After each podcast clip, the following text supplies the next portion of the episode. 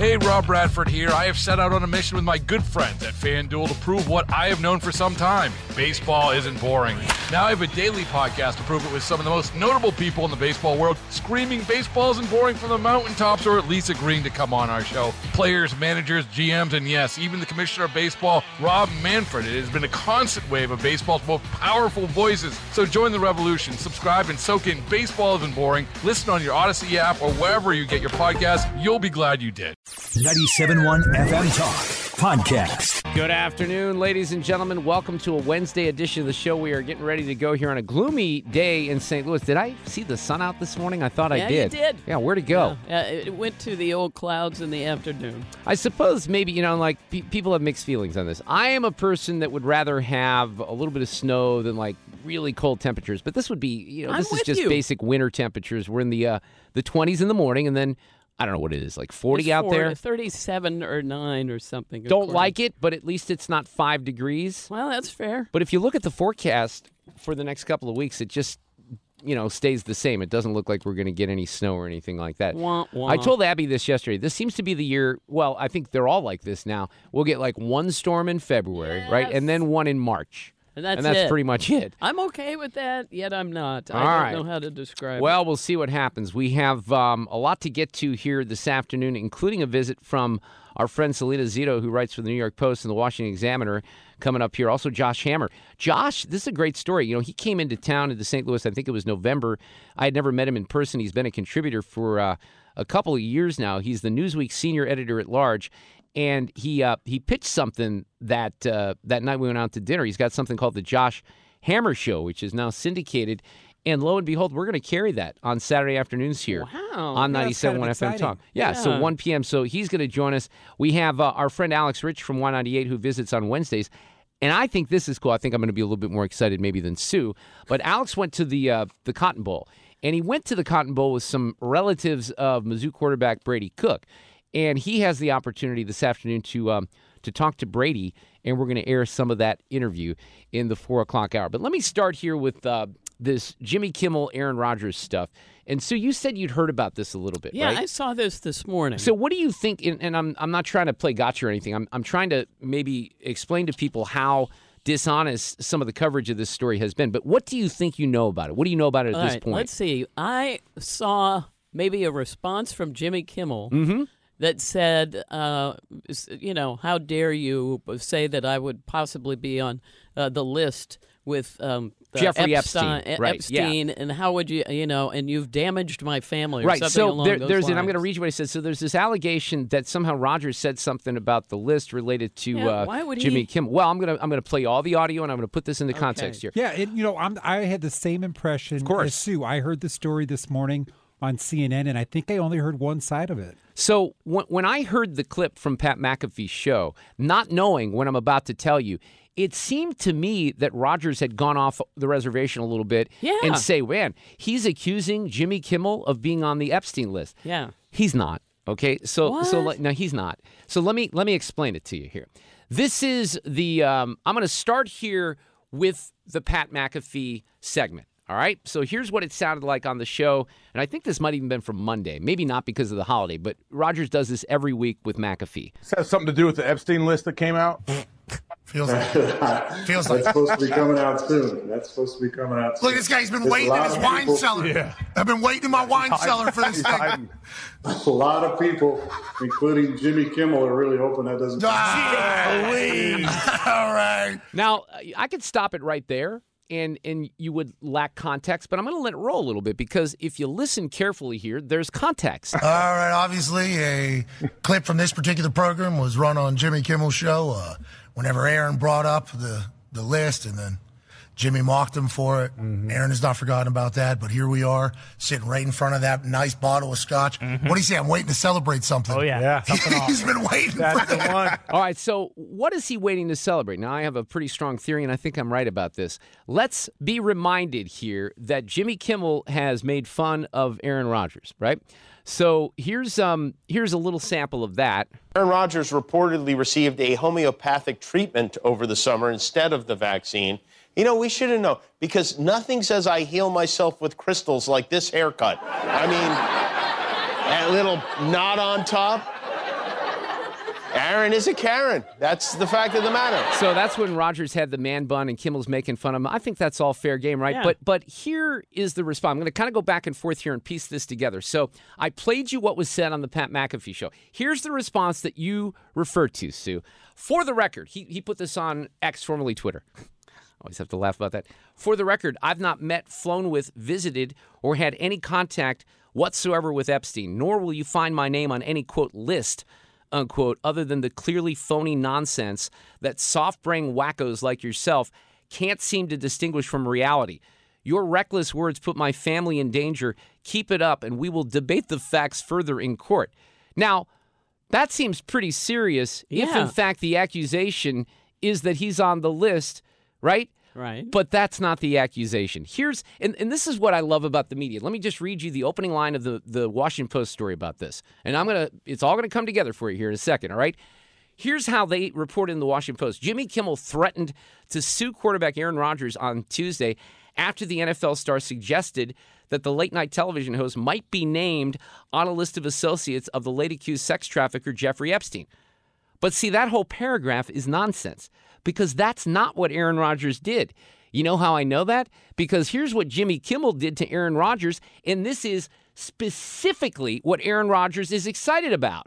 Needless to say, all this UFO talk has the tinfoil hatters going wild, including Green Bay whack packer Aaron Rodgers, who offered this hot take on the Pat McAfee show. I I believe that this has been going on for a long time. Interesting uh, timing on everything. Now, wait, I should point out this is earlier this year. This is like last year. This is April when this happens, right? So this is the spring. There's a lot of other things going on in the world. Did you hear about the Epstein client list uh, about to be released too? What's that? What are you talking about? All right, so he brings up the Epstein client list. Now, that's last spring when he brings that up, right? Brought it up this week too, but brought it up last spring. What did Jimmy Kimmel say about that? There's some files that have have some names on it that might be uh, getting released pretty soon. Oh. Oh.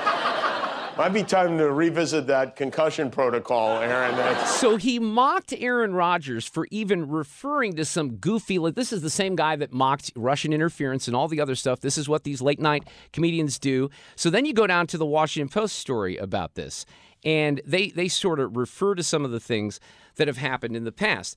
They say that March, Kimmel, it was March, Kimmel mocked Rodgers, calling him a tinfoil hatter for offering what he called a hot take. But they don't really reference exactly what was said in that clip, which I think is reckless and irresponsible. So he accuses him of being a conspiracy theorist because he's a kooky, wacky guy. And Jimmy Kimmel is such a big, whiny baby that he can't take it and he has to respond completely out of context, acting like he never said that about Aaron Rodgers and threatens to sue.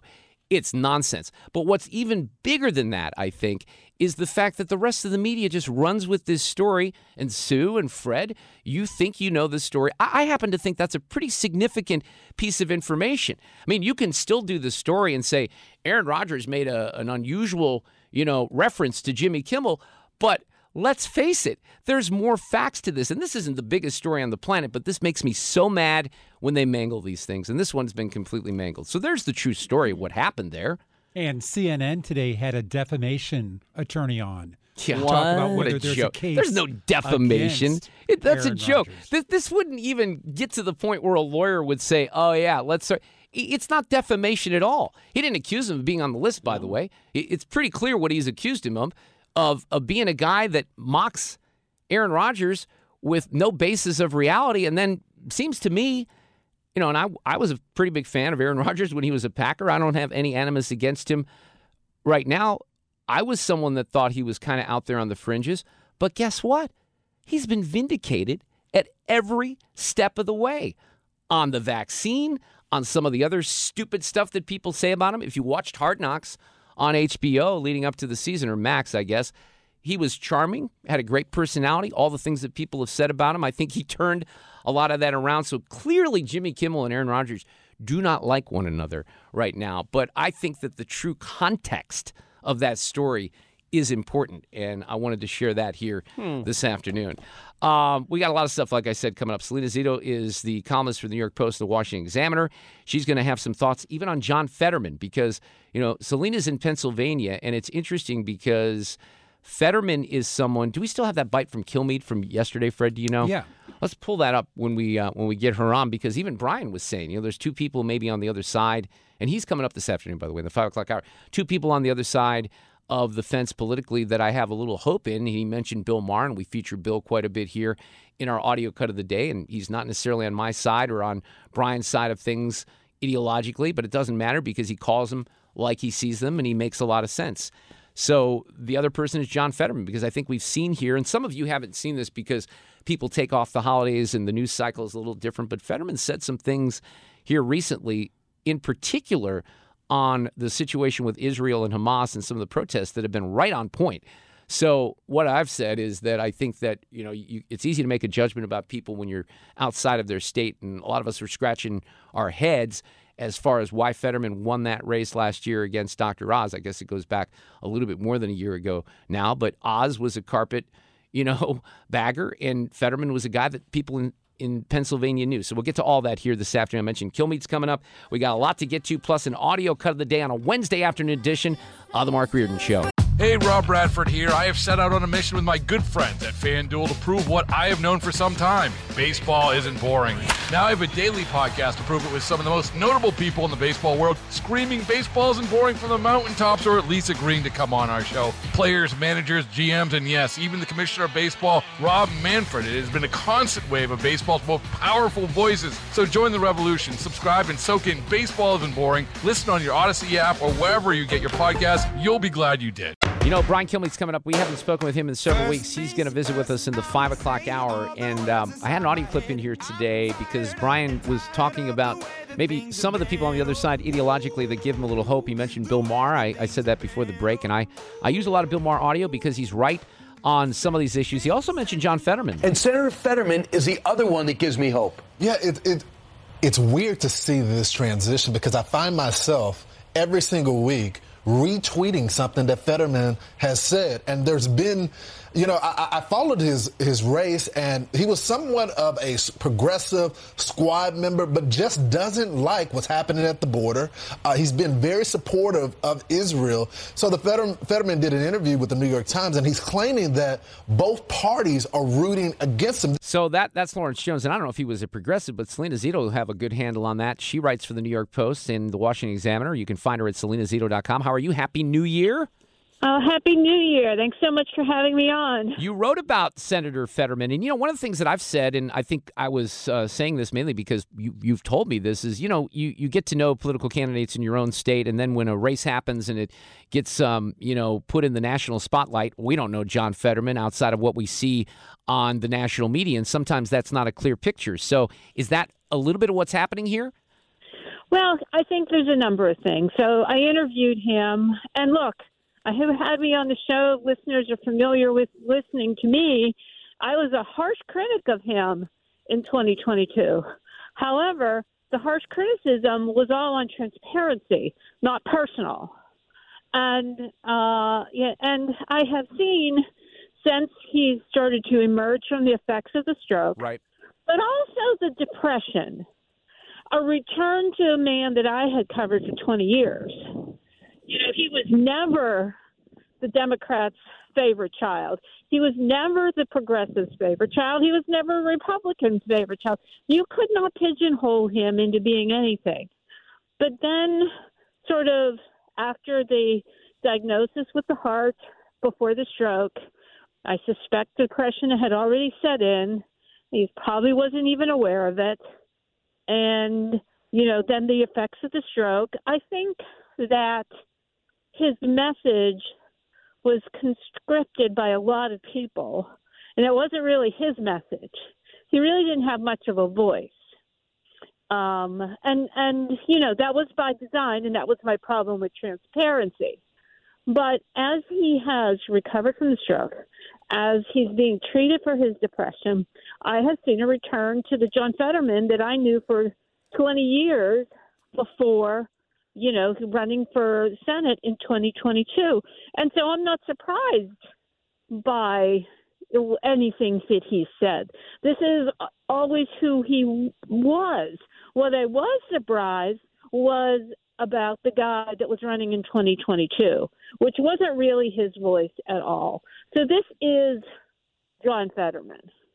Yeah, that's interesting. And look, on the depression front, this is something that I've spoken about publicly for the last few years because about 10 years ago, I, I suffered a devastating bout of depression. We'd come in, Salena, do my radio show every day, not knowing if I could get through it. And it was horrible. And most people didn't know what was happening. But when he was on Meet the Press over the weekend, he talked about depression. When uh, that it got released that where I was and where I was going, and it was it was a big, sta- uh, big story.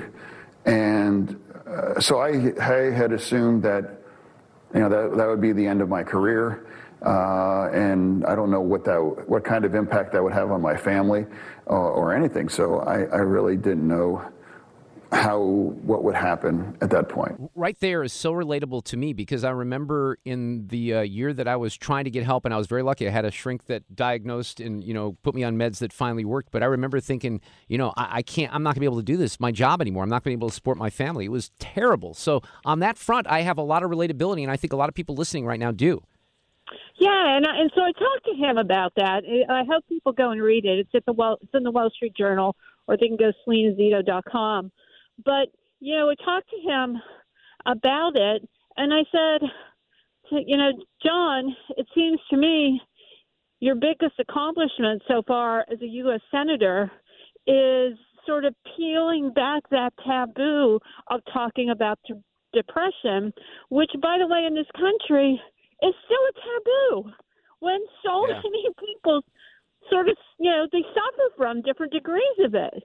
And he said, well, you know, if that is my biggest accomplishment, I'm I'm proud of it because you know I was afraid to talk about it at first, but then I also wanted to be.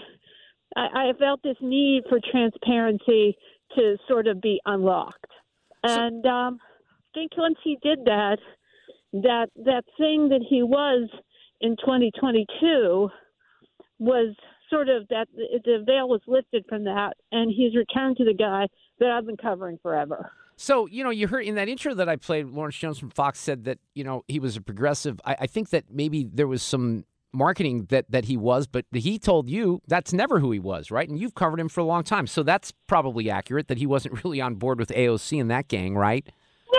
Was. Yeah. He he never got along. You know, so Summer Lee is the um, is the newest member of the squad who's from the same town he's from. Those two never agree on anything. They were always at odds.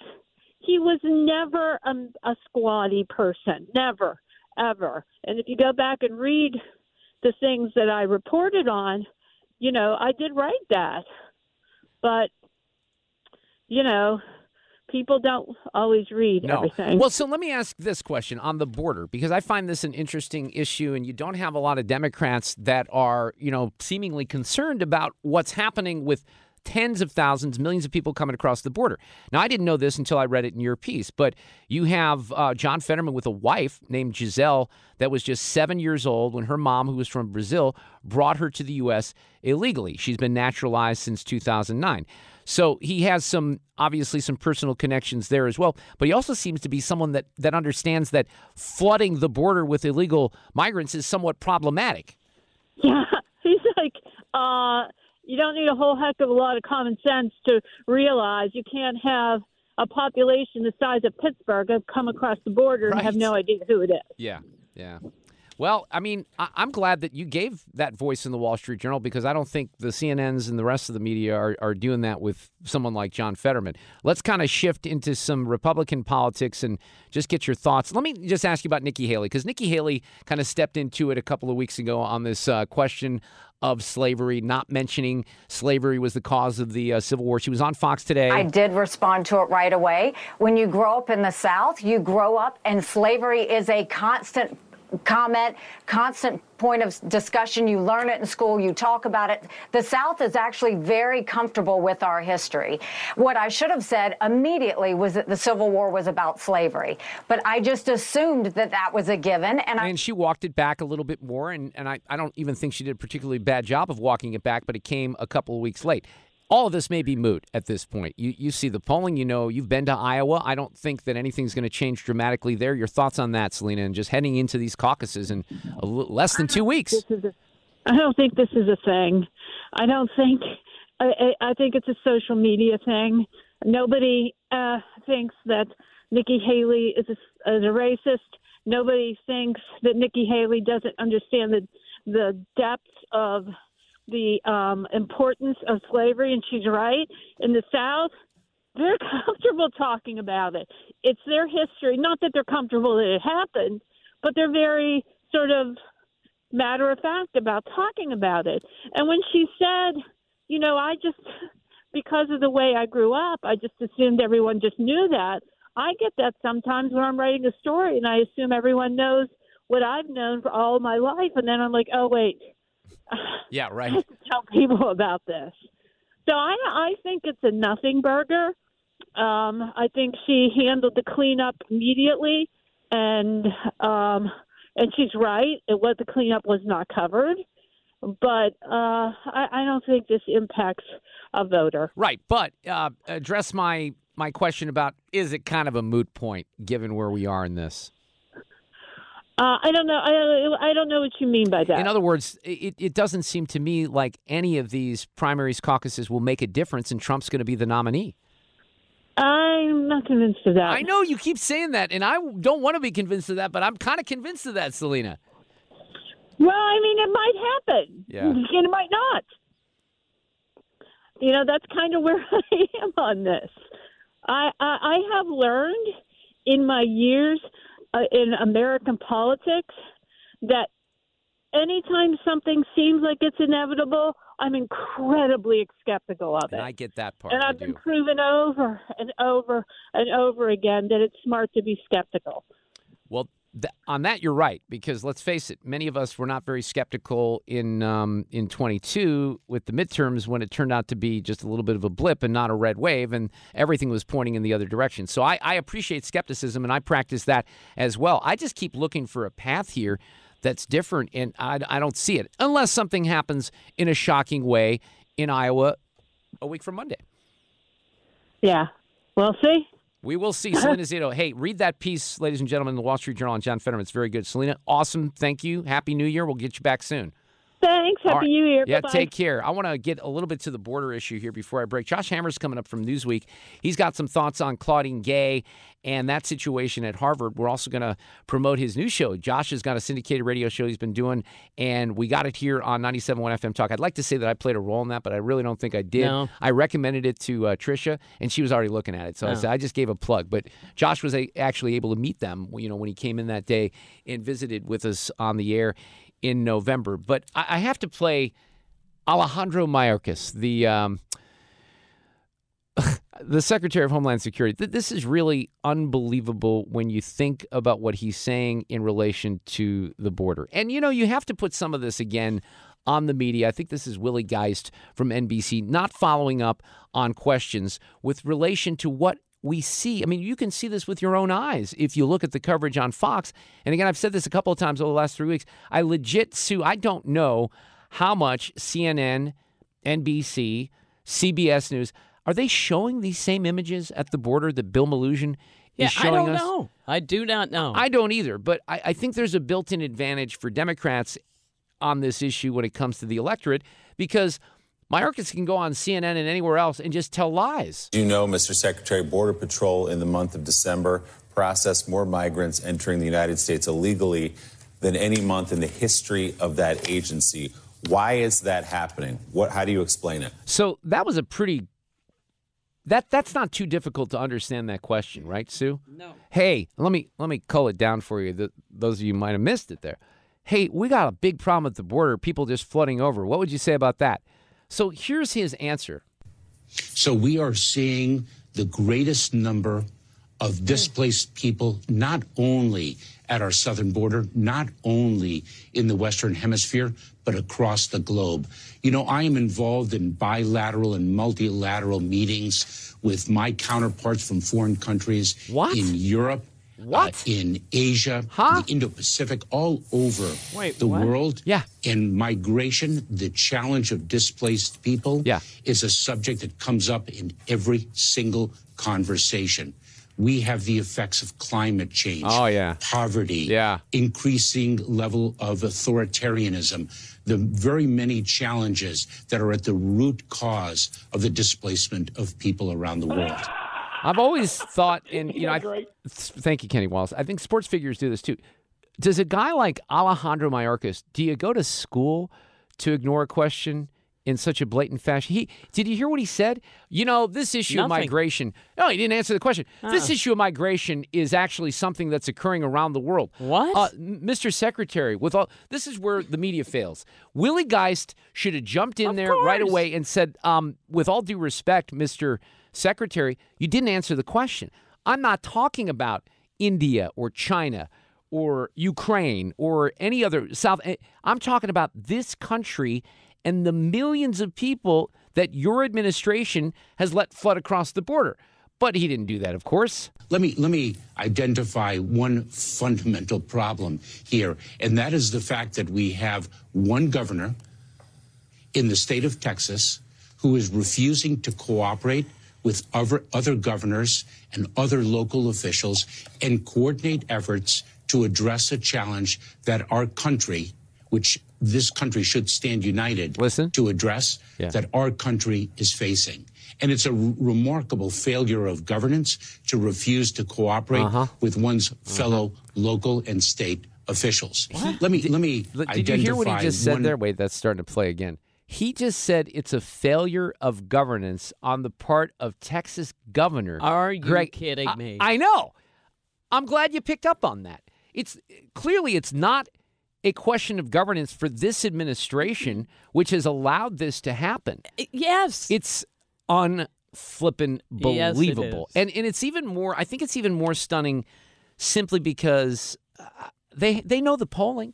They know that people are not on their side on this. So I don't really get the motivation outside of the fact that they're so ideologically bent that this is what they decide to do. So it really is something else that they keep I've highlighted and we're only a half an hour into the show or 40 minutes in the show. I've highlighted a couple of pretty big instances of media malpractice here this afternoon on the Jimmy Kimmel Aaron Rodgers story, which that might be considered a little minor media malpractice. This is worse.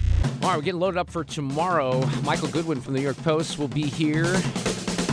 Fascinating story that Julie Kelly told today on Real Clear Investigations about that plot that was alleged a couple years ago about Gretchen Whitmer, the uh, governor of Michigan. This is really fascinating. Julie's going to join us.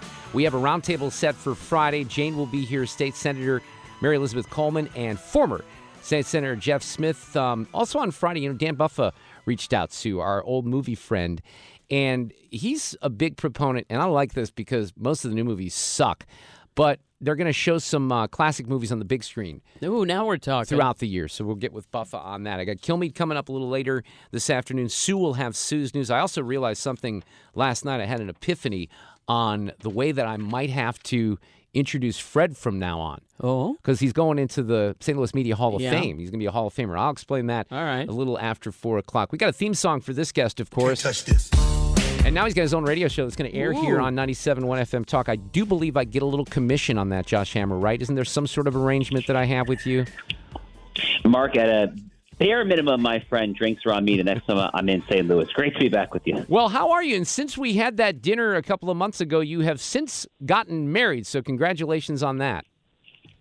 Thank you so much. Yeah, it was December 17th here here in Florida where I live. It was you know, it was everything that I thought it would be. It, really was. I mean, just having family and friends fly in from all throughout the country and all, all around the world. I mean, my, my wife is, is very Israeli. She was born in Israel. We ended up having 20 to 25 people fly in from Israel for the wedding, which was really incredible to have that there from a war torn country. So that really just made it all the more special to give these poor people suffering in the middle of a war a chance to just celebrate in Judaism we call it just a simcha to have happiness. It, it was really just beautiful, Mark. Well, let, us talk about, and I want to get, get a plug in for the radio show. It's going to air, by the way, at 1 o'clock on Saturdays here on 97.1 FM Talk. So we'll talk about that here before I let you go. But on that topic of Israel and Claudine Gay in particular, what you've seen here, Josh, even back when we had dinner in November, we were talking about the reaction to October 7th, some of the horrifying things we've seen with anti Semitism on campuses, and some of it coming from leaders at these institutions. So the clock was ticking throughout the holidays on Claudine Gay. But of course, now the reaction is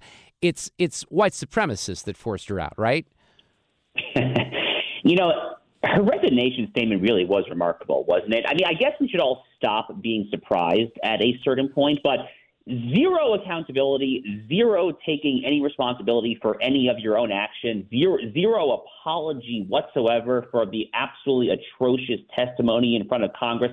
By the way, Mark, that ended up being the most watched congressional testimony in the history of C-SPAN, which is pretty remarkable. I mean, so wow. millions and millions of people ended up tuning in to see Sally Kornbluth, Liz Magill, and Claudine Gay just absolutely beclown themselves in front of Elise Stefanik and the rest of that committee there. But zero accountability additionally for Claudine Gay when it comes to these legitimate accusations of serial plagiarism that was exposed by the likes of Chris Rufo, the intrepid investigative reporter, and folks like that it, was just a shameful, shameful letter. And, you know, I hate to be a cynic because it really is a big scalp. I mean, this is the most prestigious, most famous university in the world, bar none, Harvard.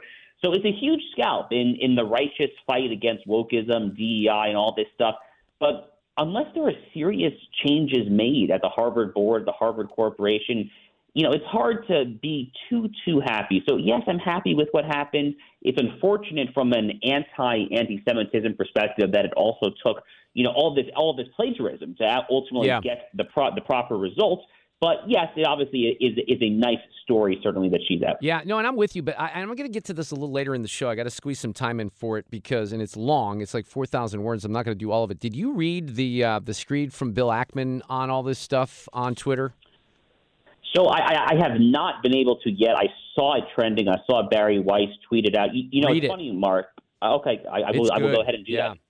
Yeah, it's really good because you know he's he's a hedge fund manager, has given a lot of money to Harvard, but he really lays it out in an exceptional ways. And you know, look, he basically makes it very clear. Uh, some of the messaging is th- this isn't just about what happened here. Now this got exposed because of October seventh, but you know this has been seeping in, as you know, Josh, and as I know, we've covered this for years now at these institutions over the course of years with the indoctrination and the brainwashing, and that's what you get. And this is what we've created. Unfortunately, that's what they've created. Yeah, and it goes back a very long time. It goes back all the way, at least to the 1960s campus radicals. I mean, the Black Panthers on campus, the Vietnam War protests, all all that stuff. And you know, to be clear, I'm not I'm not a Vietnam War apologist or anything, but that was kind of the campus culture. That was the campus milieu at that time. That was also in 1967 was the second major existential war that Israel faced. The 1967 Six Day War against all the invading Arab countries from Jordan, Syria, Lebanon, Egypt.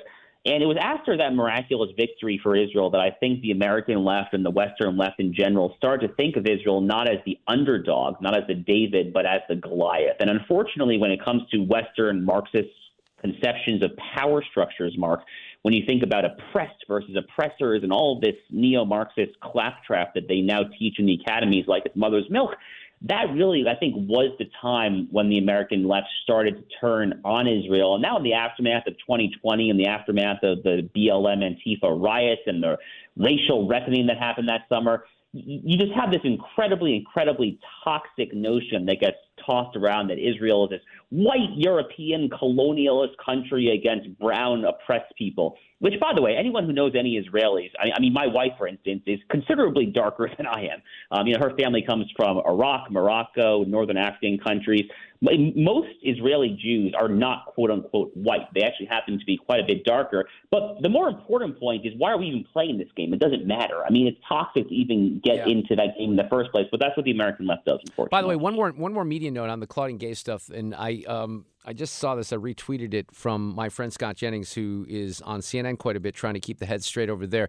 He said this because the Associated Press blasts this out last night. Harvard president resignation highlights new conservative weapon against colleges is plagiarism. So he said it's remarkable that conservatives, with all the pouncing and seizing they had, had the time to invent the concept of plagiarism over the last couple of months. Right? It's just stunning how they try to sell this. You did a column here about 2024. We can't get through all these, but it was a wish list: sanity at home and stability abroad. A 2024 wish list. Would you like to highlight a couple of those, Josh?